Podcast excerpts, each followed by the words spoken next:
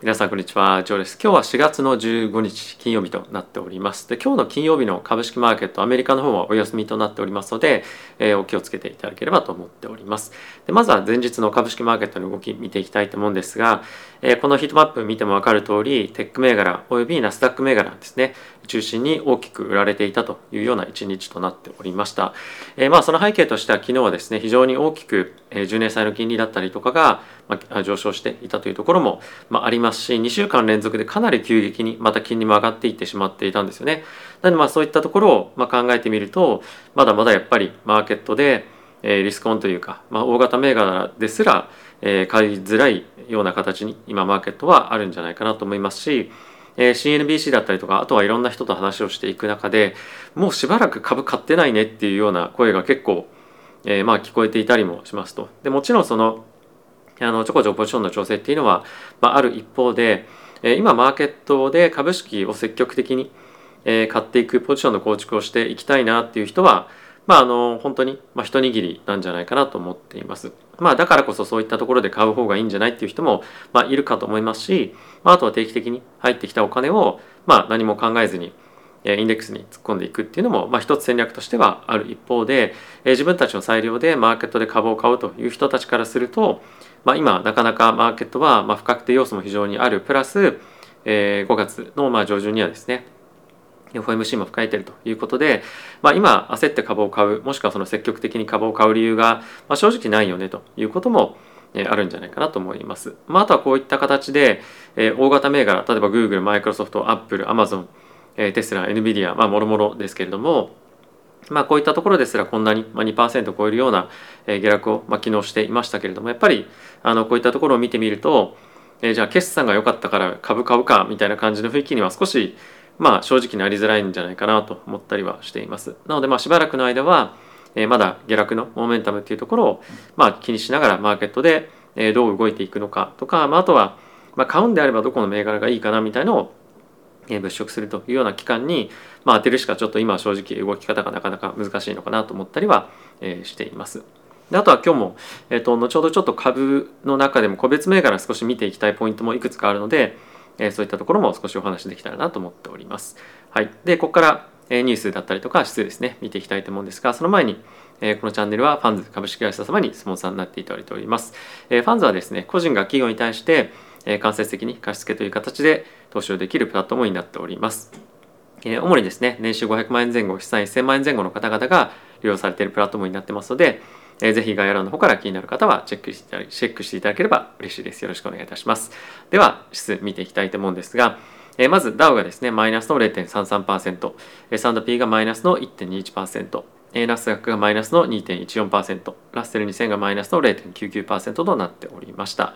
はい、金利なんですけれども、昨日の米国10年債、えー、13ベース、かなり、まあ、大きな動きですよね。えーと、2.83%まで上昇して3%を、まあ、あのトライしに行くような形に、まあ、近々なっていくんじゃないかなと思います。やっぱり日米の金利差が、まあ、急激にまた開いていっているということもあって、えー、126.46というところで今、まあ、この瞬間は、えーまあ、金利為替ですね、まあ、動いております。はいまあ、あとは一つ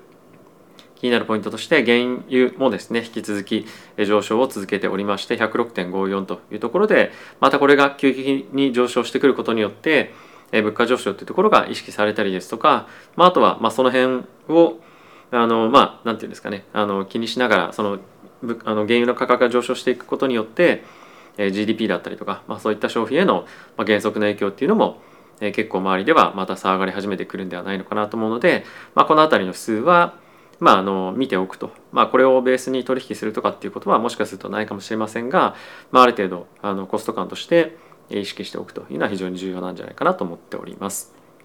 はい、で、えー、これがまあダウではあるんですけれどもやっぱりちょっとこのダウントレンドに、まあ、なっていながらも比較的ダウだけを見てみると、まあ、安定感若干あるんじゃないかなと思いますが、まあ、その一方でこれがま S&P ですね、まあ、こちらも同様で、えー、ナスダック見てみるとやっぱりちょっと、まあ、これ週足なんですけれどもあのちょっと気になるのがこの上値をビヨーンと伸びたタイミング、まあ、ちょっと拡大してみますか。あと、まあ、ヒゲが上にはビヨーンと伸びてたんですが、まあ、この下落のタイミングで全くヒゲがまあ出てないというか、やっぱ買い支えがされてるような雰囲気のチャートでは全くやっぱないんですよね。まあ、こういったところを見てみるとチャート的にも非常にまあ買いづらいなというような感じはありますし、まあ、こちらは冷やしなんですけれども、まあ、冷やしで大きくドーンと上げた後もそれ以上に下げてしまっているというような動きでもあるので今マーケットでじゃあ買ってこうか何かマーケットでいいニュースが出たから買おうかみたいな感じにはまあなかなかなりづらいんじゃないかなと思ったりはしております。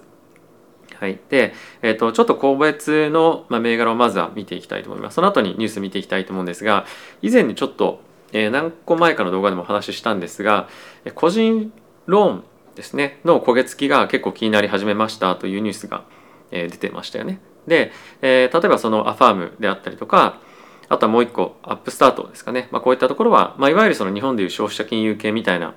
ところの銘柄ではあるんですけれども、えー、こういったところの銘柄が非常にパフォーマンス悪くなっている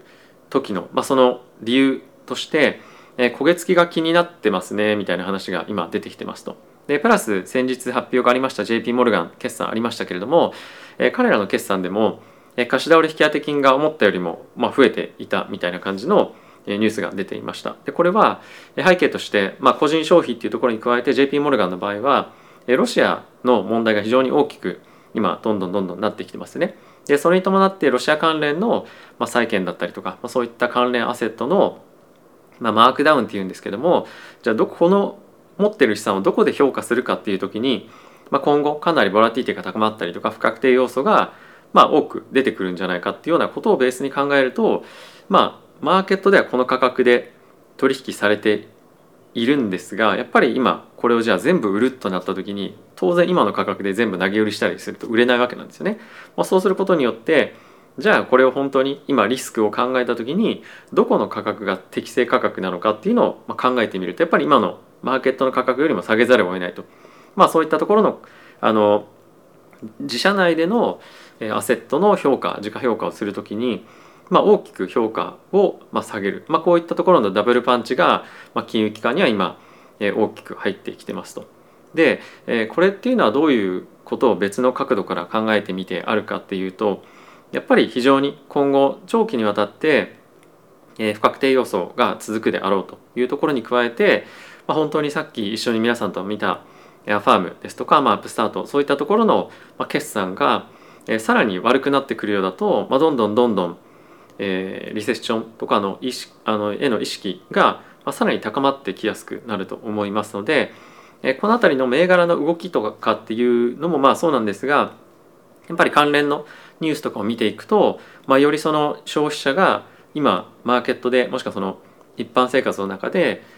まあお金を払えなくなっているんじゃないかとか、まあ、あとはそのクレジットカードもまあ、お金をあの返せなくなっていたりとか、まあ、自動車も払えなくなっていたりとかっていうふうに、まあ、どんどんどんどんそういった悪いニュースが出て、まあ、来るかもしれないですね。でそれが出てくるとやっぱりリセッションに近づくというか景気後退のリスクっていうのを、まあ、さらに、まあ、あの我々としては考えなきゃいけないっていうところも出てくると思うので、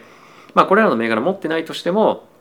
関連ニュースだとか、まあ、決算は結構重要になってくると思います。はい、でやっぱりこのアファームとかアップスタートもそうなんですけれどもあのこれらのやっぱ新興企業に関してはどれぐらい個人の人たちがお金を払えなくなるかっていうのを、まあ、調子がいい時はですねあの払えなくなる分を、まあ、少しあの小さく見積もったりもするんですよね。でこれっていうのは社内の規定で、まあ、いくらでも変えられるのであの、まあ、どれぐらい貸し倒れ引当金を、まあ、見込んでるかっていうのをまあ、見たりとかするとあれちょっとこれ収益持っちゃってるんじゃないかなっていうのも、まあ、企業によってはありますと。なんで、まあ、そのあたりどれぐらいの貸し倒れ引当金を見積もってるのかで今これマーケットが悪くなってきた時の決算の時に貸し倒れ引当金の割合がどう動いているのかっていうのは、まあ、これ個別であの見る方はなんですけどもそういったところも見てみると、まあ、非常に面白いかなと思ってます。はいまあ、この辺りのあのそうそういうところは結構僕好きでえー、まああのヘッジファンドで働いてた時は、まあ、そこを結構中心に見て、えー、トレードしたりとかっていうふうにしていたので、まあ、一つ参考になればなと思ってちょっと皆さんにご紹介しました。はい、で、え、ニュース皆さんと一緒に見ていきたいと思うんですが、え、リテールセールスですね先日発表がありました、まあ、日本でいうと小売売上高というところではあるんですが、え、0.5%3 月のタイミングで上昇していましたと。でただし予想はですね0.6%だったんですね。でプラス前月に関しては0.8か0.9%だったので、まあ、この小交流売上高の成長率が、ま、少し、まあ、あの下がってきているというのは、まあ、気になる一つのポイントになるんじゃないかなと思っています。でこの辺りいくつかやっぱり理由があると思うんですが、まあ、物価が上昇してきてるというところに加えてやっぱりその消費に回せるお金が少なくなってきているというところもあったりするんじゃないかなと思うので、まあ、この辺りは今後この成長幅っていうのがもしまだまだ下がってきてしまうということであればマーケットの,、まあそのセンチメントっていうのはさらに悪くなりやすいんじゃないかなと思うので、まあ、リテールセールスに関しては、まあ、結構今後キーのあの数字になってくるんじゃないかなと思ったりはしております。はい、でウォール・ストリート・ジャーナルの方少し記事見ていきたいなと思っているんですが、まあ、非常にやっぱり重要なのが今、えー、住宅の金利ですね。こちらモーゲッジの金利が今5%を超えましたよと。2011年の2011年ぶりに初めて、えー、超えてきましたと。でやっぱりその5%になってしまったことで、えっと、先週ぐらいからですねあの確か30ベースぐらい大きく上がっていてえー、月々の支払いっていうのも当然変動金利で借りてる人たちはドーンと、まあ、上がってるわけなんですね。でこういったところを受けて、えー、住宅の販売とかですねあのローンの申請っていうのもあの少し前から比べると、まあ、3割から4割ぐらい、えー、減ってきているというような今状況らしいです。なので、えー、価格としてはどんどんどんどん上がってる一方で、まあ、ローンの申請っていうのがなかなか、まあ、出てこないと。なのでやっぱりその売れてる個数家の個数とかっていうのは、まあ、どんどんどんどん下がってきてしまってるんですね。なので、まあ、そうなってくると、まあ、今家売りたいなっていう人たちは少し、まあ、投げ売りじゃないんですけども、まあ、あんまりその値段を釣り上げて売るというよりもやっぱり少しあの、まあ、できるだけ早く売りたいなっていうような人たちも出てきやすくなると思うので、まあ、そうなってくるとまた、えー、住宅の価格もしくは、まあ、あの販売っていうのが、まあ、伸びづらくなるような環境に、まあ、なってくるというか、まあ、もう今すでになっていると、まあ、この辺りは今後も継続的に見ていきたいポイントではあると思いますし実際に FRB がですね、えっと、QT を進めることによって、モーゲージバックトセキュリティと、まあ、こういうあの住宅の住宅を、まあ、あのなんていうんですかねあの背景とした資産のあの債券を、まあ、今後マーケットで売却するっていうふうになってくると、まあ、さらに住宅金利上がってくると思うので、まあ、そうなってくると、まあ、いよいよ、えー、住宅価格の、まあ、下落とか、まあ、あの頭打ちみたいなところにつながってくるんじゃないかなと思うのでこの辺はあのしっかりと見ておきたいかなと思っております。はい、で次ファイナンシャルタイムズなんですけれどもこれがちょっとさっきお話ししていたところのあの記事に、ま関連して、まあ、内容に関連している記事なんですけれども、えー、ウォール・ストリートの、ま銀行、まあ、JP モルガンだったりとかそういうところですねに関してはロシアの関連の、損失だったりとか、まあ、あとは今後さらに高まってくるであろうボラティリティに対して非常に警戒をしていますというような、タイトルになっていますが中身どんなものになっているかっていうとさっきもお話ししたように自分たちが持っている資産の、えー、まあ貸し倒れ引き当て金ですよね。これが最終的にどれぐらいあのまあしっかりと回収できるかっていうのの、まあ、損失になってしまうかの割合を、まあ、今どんどんどんどん増やしていると。で、えーと、銀行によっては例えばその収益率が5%削られてしまうとか、まあ、あと1%ぐらいのところもあるんですけれども収益率が5%減るっていうのは相当ですよね。なので、まあ、ある程度の、まあ、インパクトはこういったところで、まあ、出ているでしょうし、まあ、あとはその会社銀行自体の損益がどうこうとかっていう話よりもやっぱりこれだけマーケットには潜在的に金融システムにリスクがあるということでもあると思いますしやっぱりマーケットではまあ、それだけ今緊張感が高まってきているということだと思いますので、えやっぱりこの銀行がそういった貸し倒れ引き当て金をどんどんどんどん積み始めたとか、まあ、あとはさっき言っていたような、まあ、消費者金融関連の銘柄の引き当てもしくはその実際の損失額っていうところが膨らんでくるのは、まあ、結構危険なサインだと思うのでしっかりとチェックしておいた方がいいんではないかなと思っております。はいまあ、あの今日はちょっとニュースそんなに多くご説明するというよりも、まあ、その貸し倒れ引き当て金だとかそういったところに中心を置いてあの話したんですけれども、まあ、本当ですねこれ2007年8年の時も同じような感じだったんですね。であの時は本当に流動性がなくなったっていう時なのでまあそのタイミングと今を同じように比較するのは、まあ、ちょっと違うっていうのは当然そうなんですけれどもやっぱりその消費者金融とか銀行のローンの焦げ付きっていうのが、まあ、出てくるっていうのは実際に払えなくなっている人たちが出てきてるっていうことなので、まあ、やっぱりマーケットのその予想まあなんてなんて言うんだろうな。